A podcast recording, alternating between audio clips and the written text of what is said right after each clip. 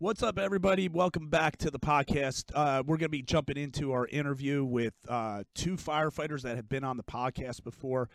Um, when we have our podcast, you're, you're going to hear us talk about firefighting and fitness and the need for, you know, uh, a better fitness uh, lifestyle and program, whatever. You know, we're basically just, you know, throwing spitballs and discussing the situation in the fire service. But this podcast is also great for anybody who's not a first responder, because if you're a coach or or you're just a fitness practitioner, it's uh, there's going to be uh, information in here that you could use. Before we get to the podcast, I want to give you um, a little quick announcement about our sponsors. If you go to Steel Mace Nation dot com and you sign up for the newsletter, you'll get an intermittent newsletter with discount codes.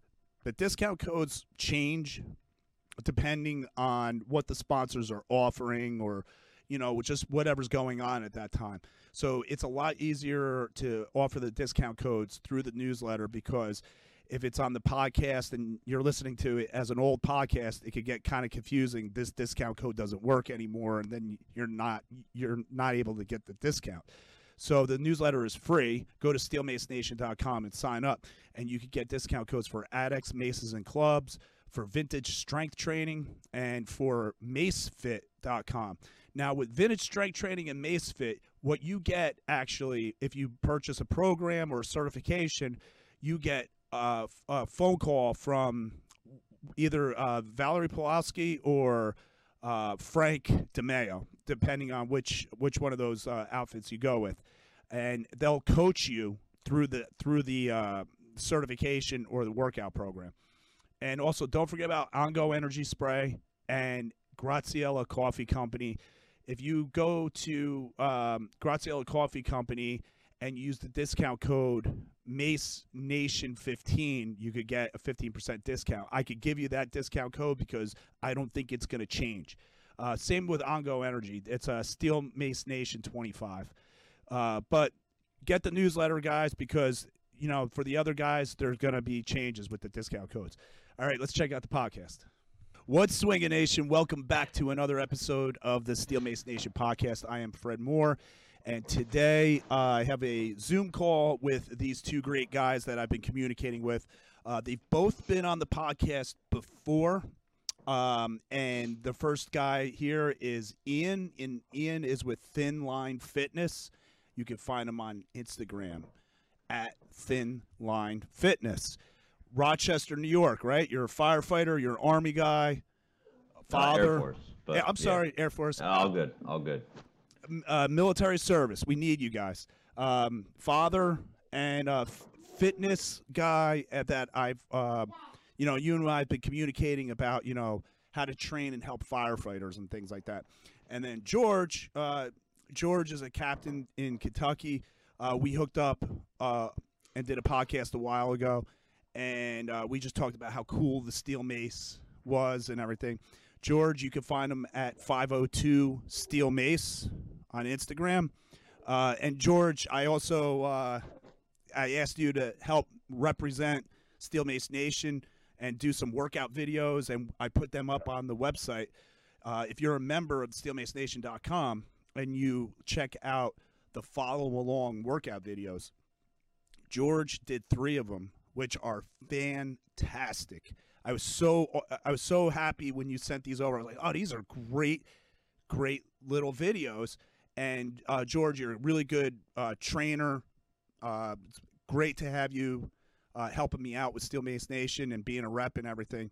So, guys, welcome back to the podcast again. We got some talking to do.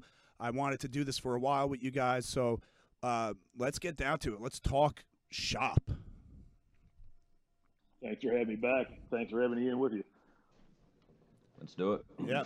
So okay. One of the things that we uh, we were wanted to talk about was, you know, just it's it's a it's rough going with getting guys on the job to respond to the idea of getting their butts back in the gym, getting fit, uh, just taking care of themselves. And I guess what we kind of came up with some like some. thoughts along the way here that, you know, there's certain resistance levels and certain things interfering. Um, what what do we got going on? What what is it that, that we uh, maybe Ian, if you want to uh, start off, uh, what do you think, man? Like, what do, what do we got to do here to um, to help guys out? So there's definitely a uh, an epidemic going on when it comes to not only firefighter injuries and, you know, medical events on on the job, on scene, but there's also the growing, uh, I call it laziness amongst uh, many firefighters. Not all of them, because there there are a lot of firefighters that like to stay fit, that like to work out. Um, but there's uh, there's something that needs to be done amongst not only uh, leadership, yeah, not only leadership, but um. you know, at, at the line level, whether it's lieutenant, senior guy, or, you know, a really gung-ho newer guy. There, there's nothing wrong with that when it comes to fitness and being fit, because if you're going to be working with these guys, you want to make sure that the guys you're working with can save you, rescue you, help you just as much as you can them. Um, so when it gets to that, you know, it, it can be anything from, if it's incentive-based, Uh, with, you know, especially with a lot of volunteer departments um, offering gift cards or money in their uniform allowance funds or something like that. And with professional firemen, you know, when you're drawing up the contract, have something in there about, you know, if you meet a certain fitness criteria, you know, you get X amount of a bonus or a, a few extra Kelly hours or something along those lines. Um, we're we're slowly instituting something like that at my firehouse with uh because we're, we're a combination. Also got career and volunteer. Um the volunteers were putting a certain amount of money into their uniform allowance, like I was saying, and with the career side, since we're easier to give money to, you know, there's less legality around that. Um you know, we're we're going for uh, a a good amount that would kind of uh push those who aren't necessarily interested in fitness or back in the gym often to consider just going back, spending thirty minutes on the treadmill or on the bike or doing a few push-ups or lunges, just something that gets them started. Yeah, a lot of departments um, out there seem to have at least uh, like thirty minutes. Uh, if they expect you to exercise thirty minutes on shift. That, is that a typical amount of time that they are doing nowadays, or is that is that a little on the low side? Uh, personally, it's it's on the low side. But yeah. Yesterday we, we did a really killer uh, in gear on air super functional workout, and we we all of us ran out of our bottles in about thirty-two minutes. So uh, and it, it was probably the most I've sweat in a while doing. Yeah. Something like that. You know, we were the workout, you know, it was nice and nice five stations. Uh, I was dragging a two hundred pound dummy, one hundred feet, tool carry back, hit the tire with the maul a certain, like fifteen times, shoulder carry ladder, throw the ladder, climb up, climb down, shoulder carry back. And then we did a uh, two hundred meter lap around the firehouse carrying a tool. Like a hand tool, whether it was a Halligan or a sledge, whatever. Right. So, and th something like that, super, super effective. It's job oriented, which is huge. She's cute, man. um, and yeah, we we we all really saw the. Uh, we we we felt how effective it was, and we actually talked about the effectiveness of it afterwards. Once we all caught our breath, cooled down a little bit. We were kind of critiquing each other, talking about, you know, how, you know, like, for example, throwing the ladder, you know, shoulder carry is how a lot of us do it. Planning it and pushing it up, that quick half-second change takes a lot of explosive power, takes a lot of momentum, a lot of, lot of strength for that quick transition from shoulder to ground to roof. Yeah. And, uh, you know, some people take for granted how easy or hard it can be depending on your fitness level. George, are you guys training the same way um, in your department? we're given an hour a day. Nice. So, and actually an hour a day from eight to five. So we try to, you know, we twenty-four hour shifts. We try to be sure to give the guys after five P M it's kind of their time. But anyway, you know, dinner time, it's time to chill, do your stuff in the house. So usually we get a either, you know, eight to nine or one to two will be our, our workout time during the daytime. And we got guys that are all in and we got guys that are all out. And unfortunately we don't have much of an incentive program right now to, uh, entice them to get up out of the chair and do something aside from peer pressure. How does peer pressure work? Not good? Uh, sometimes it works great, and sometimes the, the guy who's applying the peer pressure becomes the, the bully. But uh, you know how it goes. Yeah. It's uh, right. It's like who wants to work out with like, a bully? Yeah. Unfortunately, the, the peer pressure thing kind of goes both ways because, you know, a new guy is certainly impressed by those who are senior to him. So if you're on a group with a senior guy that's, you know, totally against working out, never done it, never wants to, chances are it's probably going to rub off on him, unfortunately. Oh, no doubt. Unless yeah. he's got guys on opposite groups or an active lieutenant, captain, whatever, that wants to pursue a fit crew, a fit team, you know. Yeah, I, I, you know, as far as like uh, guys wanting to do the right thing and everything, I think we we also got to look at one of the most common forms of resistance that's out there. Is it, this is across the board? It doesn't matter if you're a fireman or not. You know, big old tough fireman. We we're all susceptible to this, to this stuff, and that's um, you know, you don't really know what to do, how to do it, and you feel kind of awkward, or maybe in your own mind you're saying, I feel stupid. Uh, maybe the guy wants to go into the gym and pick up like ten pound dumbbells today just to like, because he hasn't done anything. But the guy who's been working out is already in there and he's curling forty pound dumbbells. So he doesn't want to go in there because he's going to feel stupid picking up the ten pound dumbbells. Like he's going to get ridiculed. Like, oh, what are you, a weakling? Yeah. I think that's a huge thing. And it, unfortunately, with the fire department, you know, we're always busting each other's chops for everything. You make one little mistake and you hear about oh. it, right? Until the next guy makes a mistake and you're like, good, now they're going to look at him. But yeah. we got to send the message that, that like, if you're walking into the gym and you want to pick up even a five pound dumbbell and curl it three times and leave, do it. Yes. Right? We, how do we how do we do this? Like, how do we like this is more like the opposite of the ball busting stuff. This is like nurturing. How do we how do we nurture guys to let them know it's okay to just come in and well, start I, at a simple level? I think the biggest thing is just, hey, if you if if you are perceived the authority or the or say the the in-house expert on fitness, don't be a jerk. That's the biggest thing. Don't be a jerk about it. You know, hey, guys, give this a try. And that's even with the steel mace. Bring something in that's completely foreign to the group. And that way, everyone's kind of on the same level. When I, you know, I'm, I've got five or six guys on the job now here in town that are using it. They love it.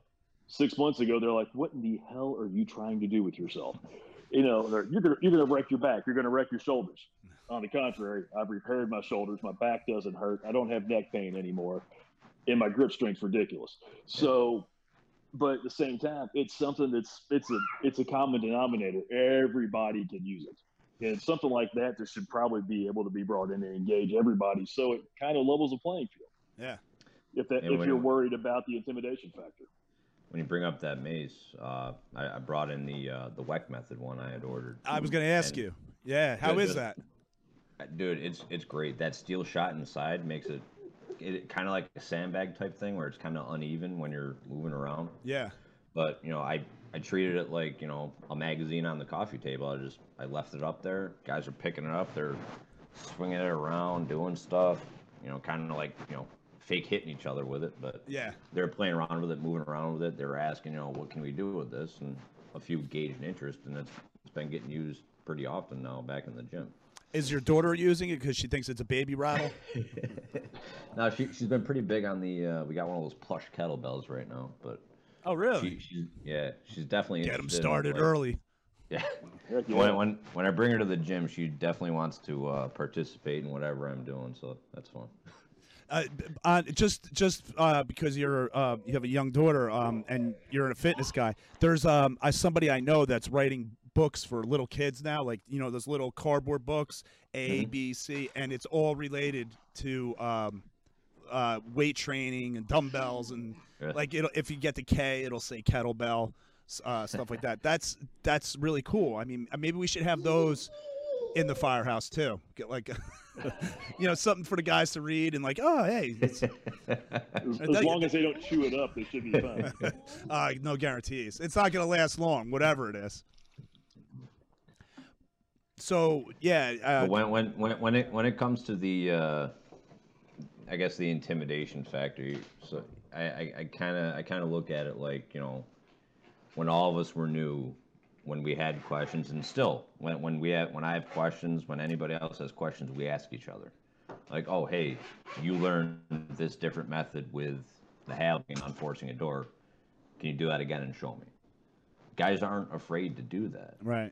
But it's something about that gym that guys are afraid to ask about. Yeah, and I, I I've never I've never psychologically understood it, because it's just another training method, another tool that we need to do our job. Yeah, a lot of guys and, are are just, they don't want to admit that they don't know. Yeah, and I, I I've had guys at work, you know, kind of like secretly come up and like, hey, can you help me out a little bit? I'm like, why, why are you cornering me? You know, you, you can ask me at the coffee table, right? But you know, guys are around the coffee table. Mm-hmm. When I'm alone, I'm alone, and yes. you know, they I I help them out no matter what. And I'm not afraid to. But, uh, you know, it, when, when it comes to helping them out, luckily, you know, it happens in every, every agency. There's there's a change of guard with the younger guys coming in, kind of overtaking the senior guys, older guys. And right now my department's pretty young. And I would say ninety-five percent of us are into fitness. Right. Which makes it good, because as we become the senior men, we'll still be into that fitness mindset and continue to pass on. So I think, unfortunately, it's a generational thing where, you know, when the guys that went through the academy twenty, twenty-five years ago, fitness really wasn't at the forefront for firefighters or, or any public servant. What was at the forefront? You know, I, I you know. I, I don't know. I, I think it's always been books, right? Hey, you got to get yeah. into books, kid. Got to know the books, yep. right, George? Like, this is kind of now, yeah. we're, we're, um, this is our topic here. Hit it, man. We've, you, you... We've, we've become our own worst enemy.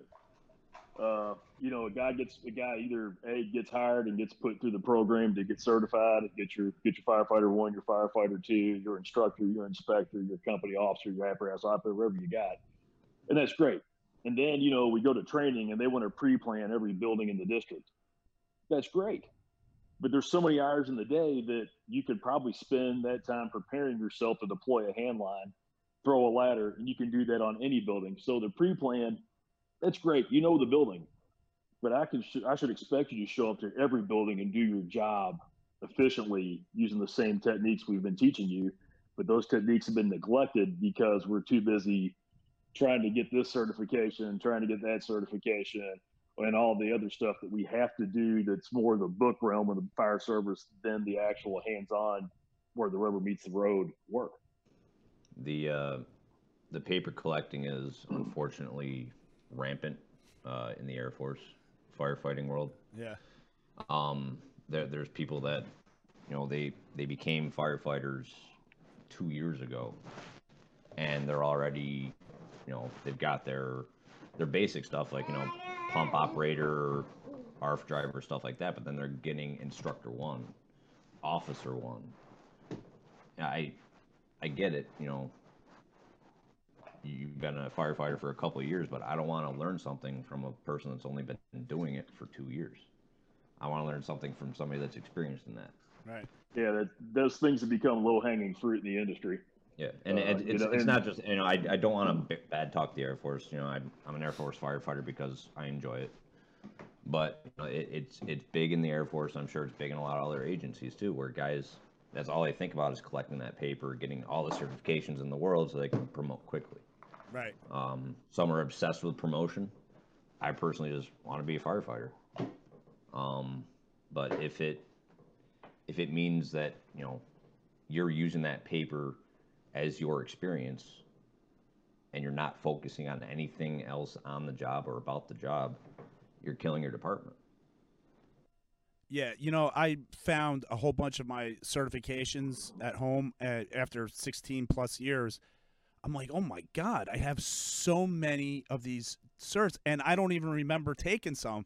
And that's one of the things. Like, you could read a book, and yeah, some of the books you read so many times, you just know it by, you know, you, that's what you're supposed to. You're supposed to remember the stuff. But, um, you know, some of these certifications, it's it's like a quick one-hit deal, right? You you go to maybe a class for two for two days, you get your cert, and then you never look at the material again.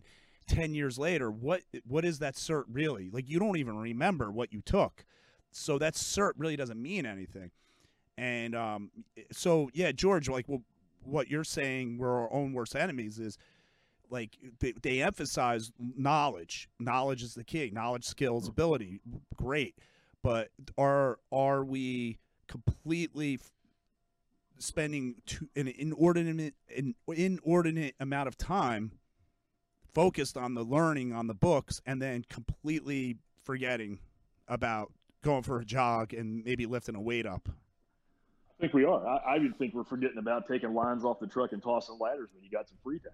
I think we have completely, and I wouldn't say every organization, and I wouldn't even say mine is at this extreme, but there are tendencies of people that are in the organization that want to say, if you're not certified or you're not, you know, you don't have this, this, and this, I don't want you around me.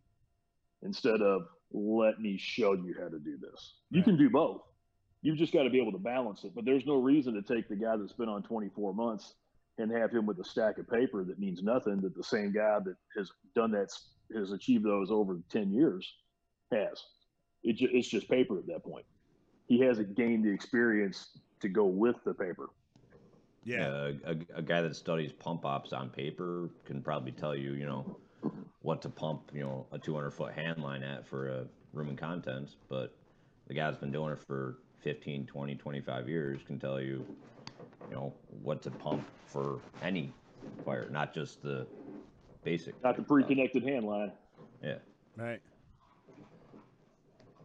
Yeah, there's there's a whole lot that needs to be redirected in the fire service, and I, and I think there's a, I'd say more of a grassroots movement, even with the fitness for us. I think, you know, at our level on the company, the fitness will spread out, and hopefully, you know, you get a guy that works with you for six months to a year or two, and he develops that habit, then he gets transferred out, promoted out, whatever. He's going to continue that on.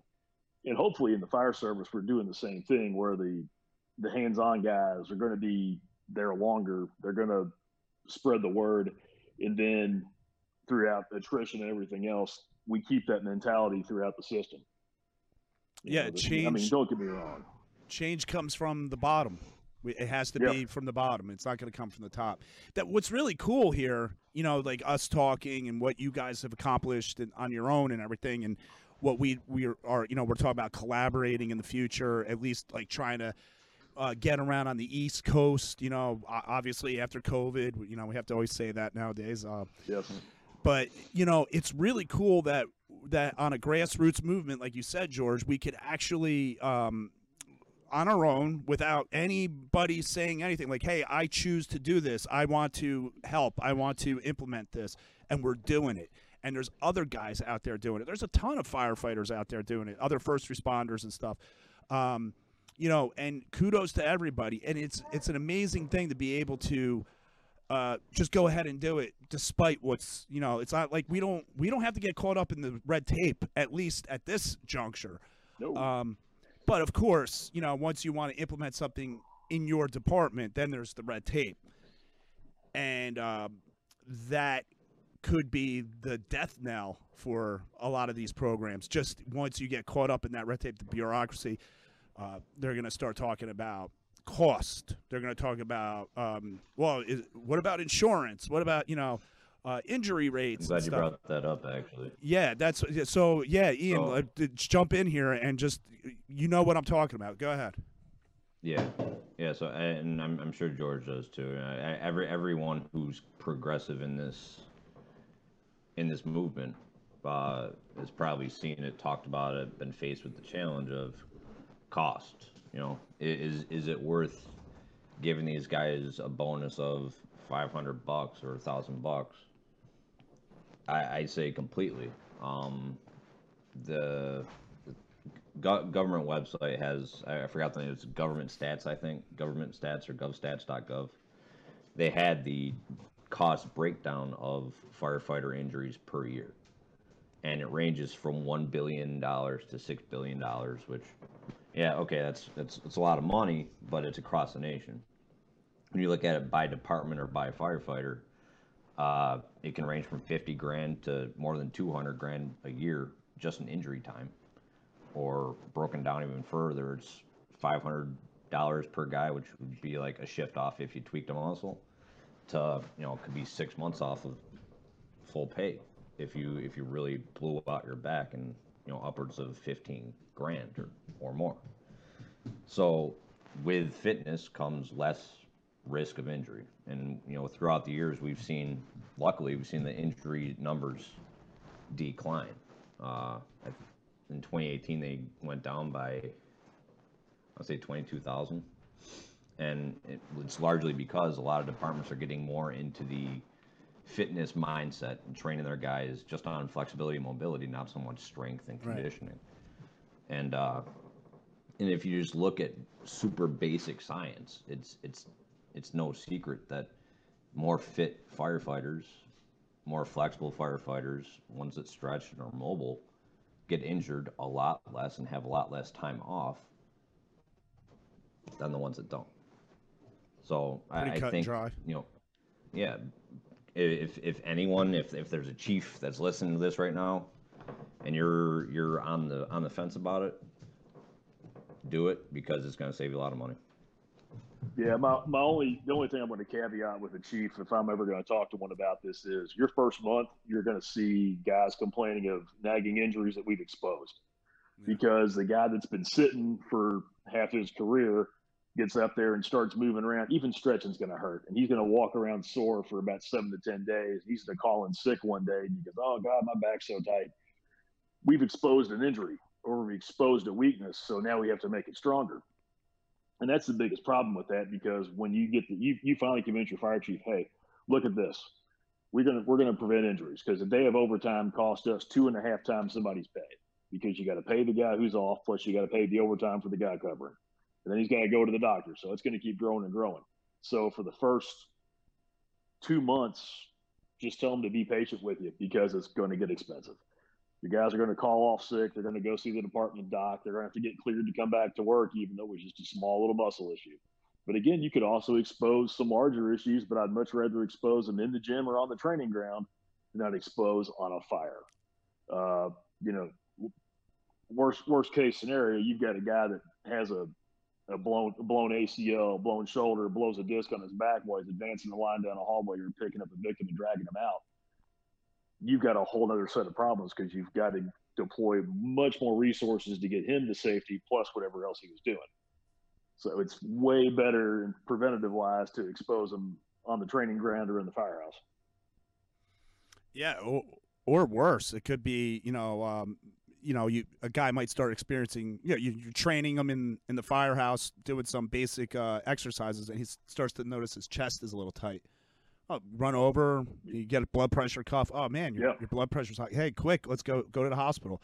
Or you go to a fire at two o'clock in the morning, and he's in the rear with his with his partner stretching a three inch to go put in, you know, a a, a large caliber um, appliance to n knock down like a fully involved fire. Everybody's like running around, nobody's paying attention, and he's holding his chest, and he drops. So I mean, yeah. th this is th these are like real life scenarios that do happen.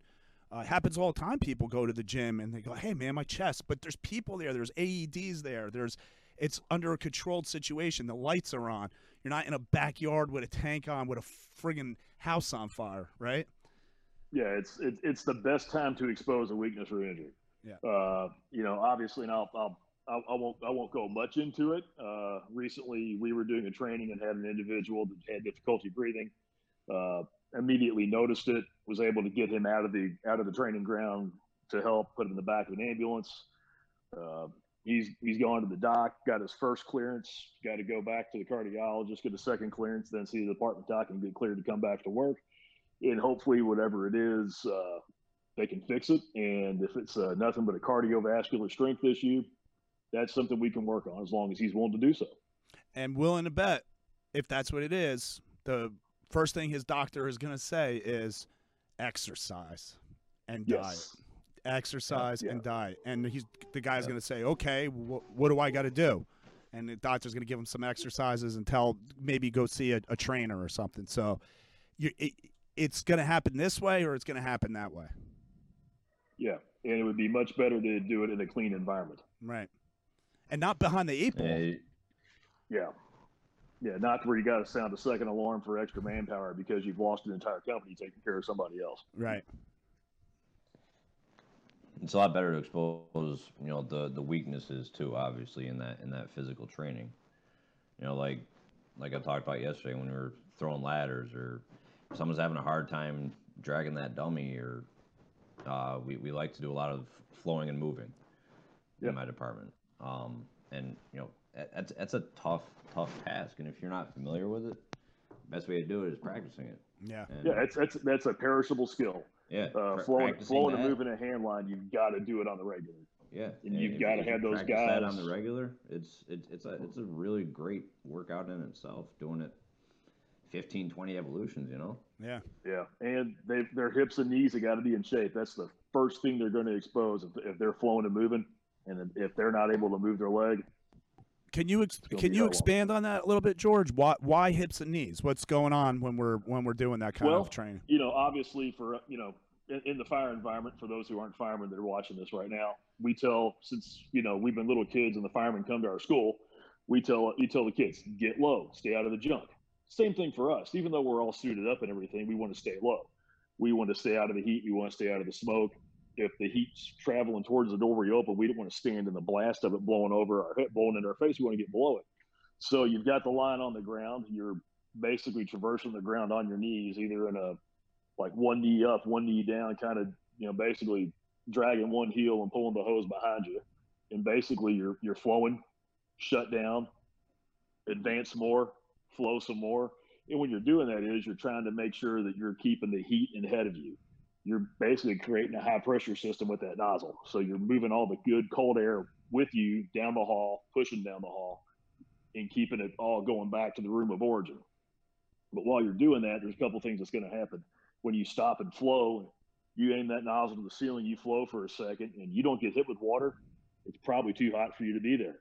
So either you're going to stay and flow a little bit longer, or you're going to shut down and back up a little bit, flow some more until you get a return on the water, and then advance back down the hallway. It's, there's a whole lot going on. There's a whole lot of reduced communication. So the nozzle guy and the backup guy and the officer have got to work together. And you've all got to be in pretty damn good shape to do it because you're moving back and forth in a tight, low visibility area that's really not that comfortable. Uh, you know, it's just, it, it's an art. Yeah. And, and you hit on a good point there is the, the, how hard it is to communicate when you're doing that. It is like it gets to the point where you're better off not even trying to talk or anything because the radios are going. There's constant noise. There's it's just impossible. So what you're talking about is training guys up physically to the level where they're so comfortable with being uncomfortable and so proficient with their movements. They're working together without speaking because they know, hey, this is what to expect. This is okay. We're not getting a return on water. Uh, I bet we're going to be uh, bringing the hose line back. I'm going to get ready for that. You're going to start turning your body. Yeah. You're going to start pulling the hose and you're not going to have to talk about it. If you're so focused on trying to breathe and your knee hurts and your hip hurts and, and everything's burning and aching and you're struggling, how good are you going to be at that other stuff? Because you're getting you're getting broken down to that that you're just getting ground down and you're just at almost at a survival level, right? Well, you're you're, you're not focused on the important task. You're focused on your own issues, right? And that's that's the biggest issue is that, you know I've I've seen guys in, in horrible fire environments all of a sudden jump up and run for a door because they couldn't take it anymore. Either they weren't feeling it, something bad happened, air pack failure. Uh, that's that's a common one, but and anyway. But things like that have happened. So yeah, you've got to be in the shape. You've got to be comfortable in your movements. And these things should be automatic in muscle memory. And I know our, speaking for the training officers in the world, they can't show up to your firehouse every day and make you train. Right. That's got to be a personal responsibility. That has got to be something that you've got to take some pride in. Your company's got to take some pride in. Your house has got to take some pride in. And, you know, it's it's kind of funny. You get on an extra alarm fire, you get, you know, a large box alarm, and you got three or four companies stacked up, and the district chief pulls the third company in line because he trusts them. You want to talk about some guys with their tails between their legs and two are sitting in front of you? It's pretty damn funny. Yeah. And it's just about being known as the company that can do something. Yeah, that's what you want, man. That's what you want to be. Exactly. You want to be the send me guys. Yeah. I don't know if you guys have seen the uh, the map chart that the uh, it was a fire leader fire leadership uh, conference or whatever. They they they put together a, a M E T chart, metabolic equivalent of a task, based on professions like uh, professional sports and then firefighters. Um, what was interesting is firefighters are at a higher M E T level than professional football players, and about even with professional soccer players, which, and that's during during search and rescue efforts. However, there's an equation in which you can figure out how many calories you burn per minute doing said task at the M E T level. Um, and when you take the average size of an N F L player, they burn about thirty-two calories a minute. And because most professional soccer players are so small, they only burn about twenty-five, twenty-six calories a minute. I did myself, when I'm in my gear, I'm about two seventy, and I'm burning upwards of thirty-four, thirty-five calories a minute. So when you look at how much work we do in such a short time frame, and there's guys that are much bigger than me, and there's obviously guys that are smaller than me. But when you look at how much energy we expend, and the fact that we are very easily comparable with professional athletes who train physically every single day of their career, it, it's it's pretty eye-opening when you see that guys don't even want to look at a gym, don't even want to participate in anything that will make them break a sweat or make them sore the next day. Yeah, you know, I heard a guy tell me one time he was in fireman shape, and I about puked. Uh...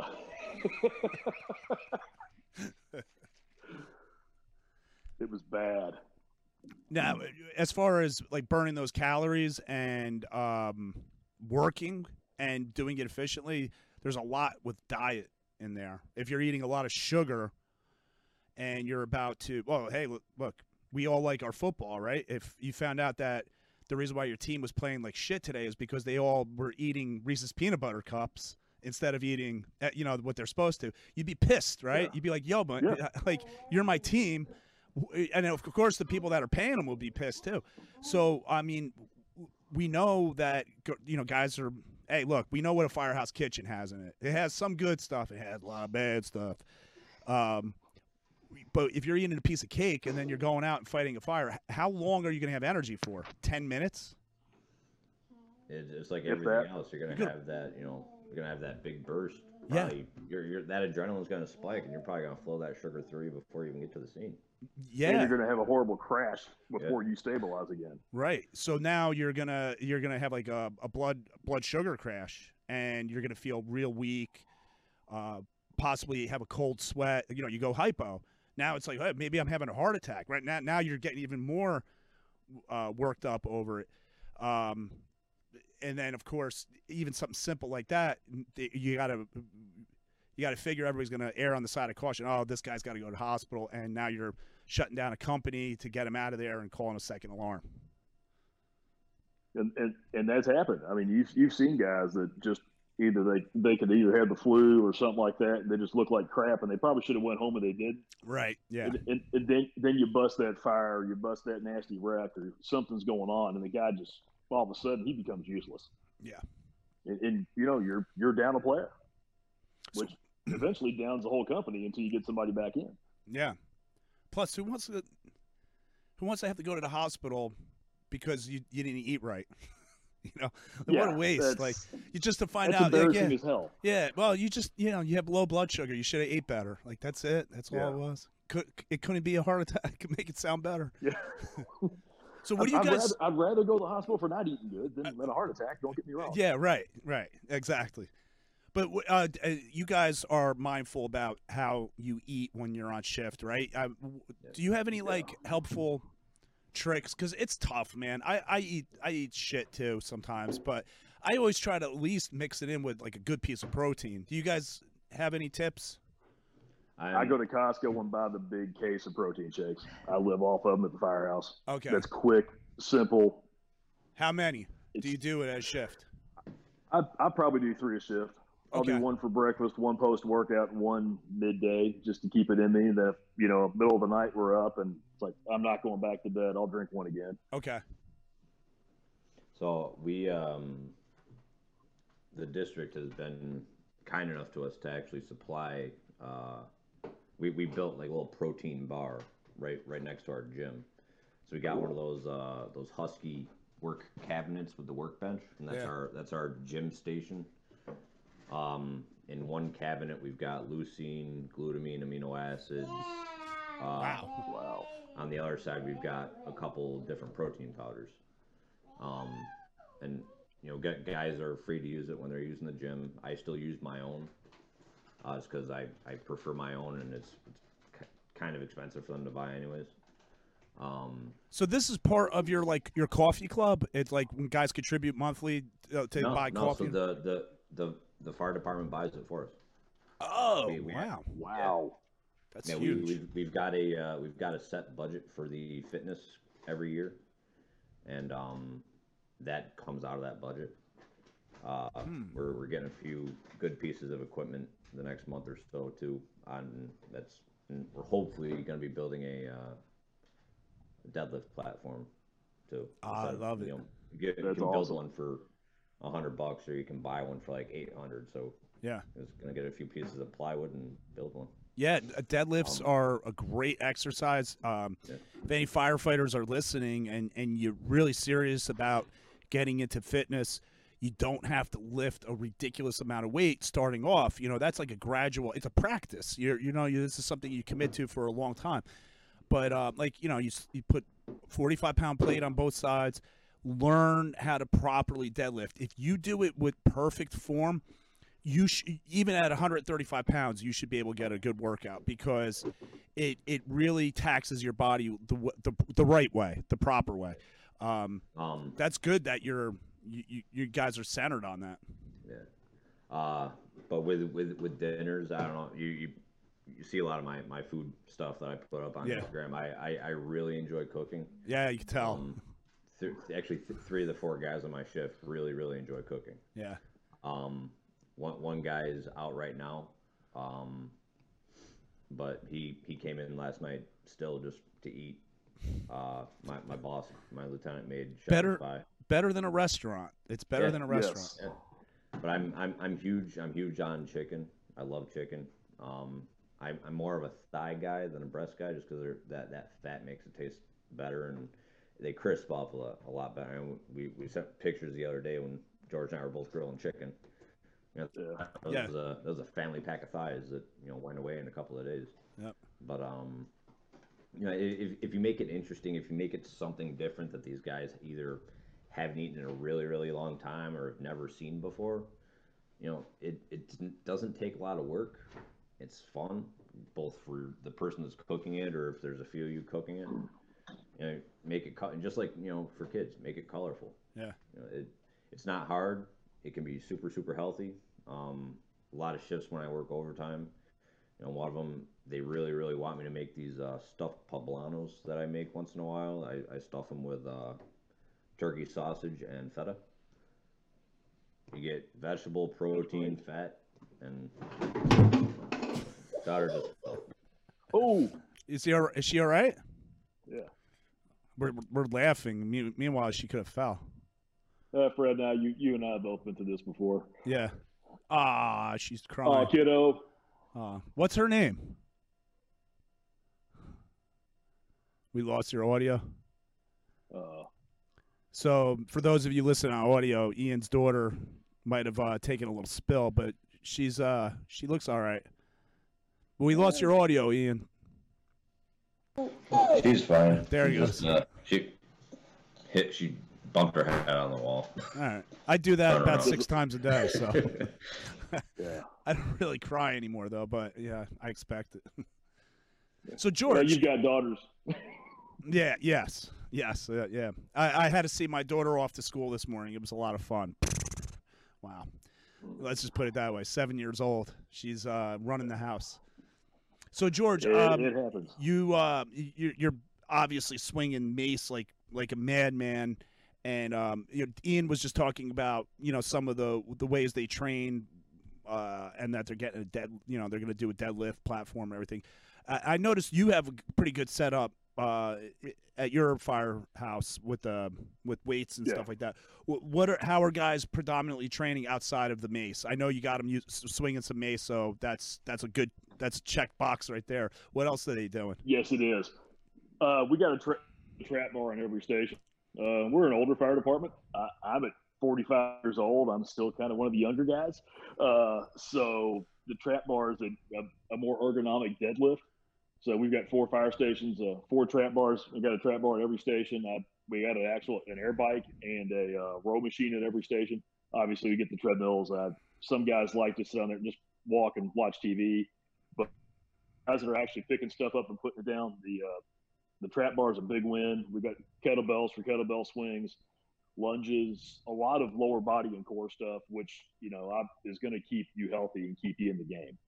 Um, That's the biggest thing for us is, you know, what's going to make you stronger, make you work longer, and keep you healthy for when you retire. Because I'm at the point now where I'm thinking, I want to be in this good of shape for the rest of my life. Right. Absolutely. When I when I eventually throw the helmet and boots in the garage and pick up an R V, I still want to feel this good. Yeah. Uh, you know, and that's good. And that's the thing is, you know, I and I think that with injury prevention and health, that even when firemen are catching cancer at an alarming rate and catching heart attacks and that, that the healthier guys are going to recover faster. They got a better survivability rating. So it's even beside being healthy for the day, it's being healthy for the rest of your life. Longevity. You know. I, Yeah, because we can't do this job forever. Right. Hey. I'd like to do it at least five to ten more calls a day. And, you know, at, at that time, I still want to feel good. I still want to be able to go to the gym. Still want to be able to work in my yard. Still want to be able to do the thing I want to do without hurting. Yeah. Yeah, and, you, you know, you mentioned the, the cancer, uh, which, yeah, tons of firemen get cancer. And um, that happens later on in your life, you know. And uh, up until that day you find out you have it, everything's going good. And, um, you know, like you said, if, if you if you work out, you build up some muscle mass and, and you have you have a, um, well, a body that's just primed better, uh, at least when you get that bad news, you're you have that better shot of making it through. You're going because I mean, like the chemotherapy and everything, it's gonna it's gonna attack your muscles, right? So you want to build up muscle to yeah.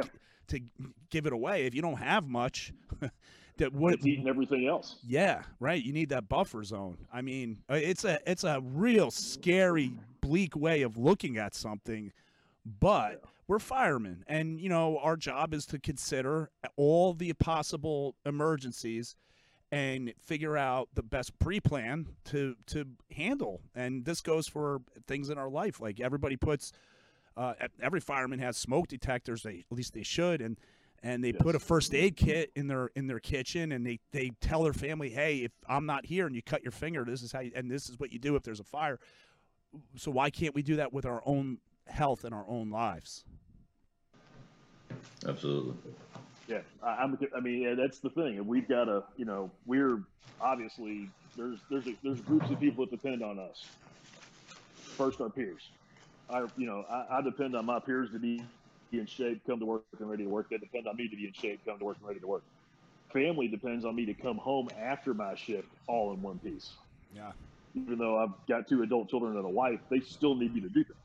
Yeah. Uh, and then the community who pays their taxes to make sure that the nice rigs, the nice firehouse, and everything else we have, you know, they want four rocket scientists that just run a decathlon to come take care of their problem. They don't want guys that can't figure out to tie their shoes. They they expect us to perform. And, you know, that's the people you don't want to disappoint anybody. But when it comes time, when the people call nine one one, they really want you to be there and be on your A game. Yeah. One, one thing a lot of guys don't consider, too, is the time after the shift. You know, um, George and I were talking before you came on, and, you know, we, we got our shit kicked in yesterday, and I, I haven't slept in probably in thirty hours now. But, you know, I, I still got to take care of my daughter, still got to do yard work, got to do stuff around the house and for the family. And then I got, you know, military this weekend. Um, so it, when it comes to physical fitness, physical health, you're going to be in a lot better of shape for that day following a, a tough shift or a tough night than you are if you're, you know, just lounging around on the chair for the entire twenty-four or forty-eight. Again, it's it, it's no secret to the rocket scientists to figure it out, but a lot of guys are very uh, against uh, wanting to accept the, the truth about that, I guess. You think that's what it is? It's just really accepting the reality? I, I do, I do. You know, and it, it, it, it, it's that it's that famous saying, you know, firemen hate two things: change and the way things are. Um, yeah. You know, the way the way things are now, you know, I I hate it because, you know, a lot of guys don't want to accept the fact that fitness is the biggest change that can fix the fire service. Yeah. And, you know, so a lot are embracing it, but at the same time, a lot are rejecting that fact. Yeah, well, that's it's, unfortunately it's easy to reject. It's it's easy to stay seated. It's hard to stand up and go do something. And yeah. Sometimes easy wins. Yeah. That's that's well said, George. Ian, um, are you uh, pretty much offering your services to fire departments across the entire country, or are you just everywhere? More... Okay. Everywhere. I, I just the other day I made a program for a uh, fire investigation team down in Texas. No, I, I'm, I'm going to be, I'm in contact with everybody I may ever make programs for, whether it was a week ago or six months ago. I, I still check up on them, see if they need changes, help, anything. Yeah. Um, I'm, I'm, I'm working with you. Right. Uh, but, yeah. You know, hopefully, a, well, a, hopefully, a lot of, hopefully we're working together. That, yeah. Uh, yeah. Like, you know, I was, um, I was alluding to that earlier, you know, that, you know, right now we're at a stage where we're working around the red tape. So we'll see. I, I hope I hope we can get through it. The time for change in my department is now. It's yeah. We're ready to go. And George, you um your your mace practice, you really are are you really like looking to break out with that in your area and, and make that the thing, or? Well, yeah, kind of. We're actually I've got four or five guys that I'm working with off and on, uh, doing some programming with them, doing some other stuff, you know, just let them get their hands on it. Uh, unfortunately, again, the way things are going, my schedule is ridiculous, and I already have I already have an off-duty job aside from being a fireman. So, uh, I, you know, the mace has become more or less my fitness thing when I'm not able to get to the gym or at the firehouse, but I'm able to get people involved in it. Uh, I've got actually two of my cousins uh, who picked it up, both professionals in their own world, uh, far from being physical, and they're, they're it's absolutely different form, so they're they're all in.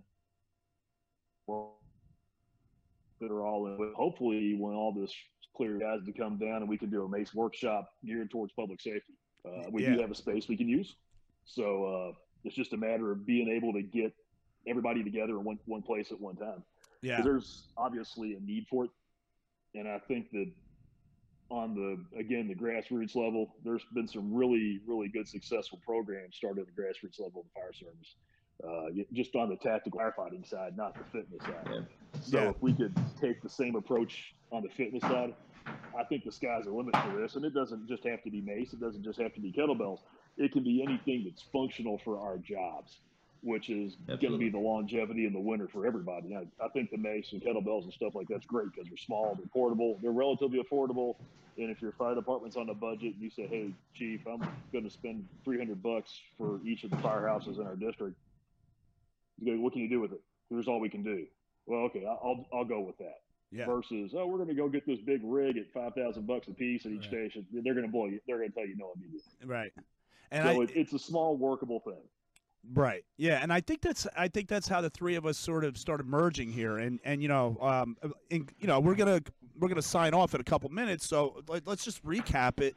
Um, what's going on here so people have a better understanding that, you know, I, I'm in New Jersey, George, you're in Kentucky, Ian, you're up in New York. Um, and, and, you know, me and George with the mace and then, and then Ian totally like sees the mace, like as a cool thing. Then he's swinging a sledgehammer and he's got the Weck thing. And then next thing you know, we're like, hey, man, we all have the same core values here. Like we want to we want to give back to the fire department. This awesome job that we have had has done so well for us, and, and we're so happy to be part of it. Look, what can we do to give back?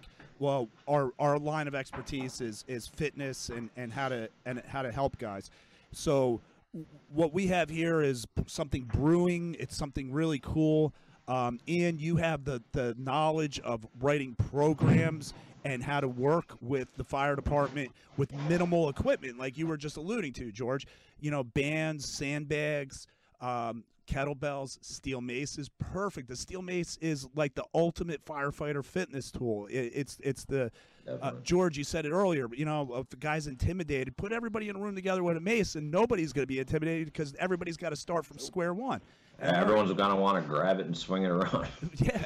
So, awesome. I mean, this this is a really awesome thing here. Uh, this is why I wanted to have you guys on the podcast again and really start talking about what it is that we want to do and how we can do it. And, and let's just share it with everybody right out of the get-go. We don't have to make this a secret. Um, we're trying to collaborate here. We're trying to make something happen. So I'm going to have you guys on this podcast more, doing the same kind of talking. And we're going to watch this thing grow like a beast. It's just going to grow. Um, and when COVID's over, look out, man, because we're going to be traveling. We're going to be hitting up fire departments Absolutely. and making shit happen. Guys, I appreciate everything that's going on here, what we're doing. Let's keep working together. I'm all for it.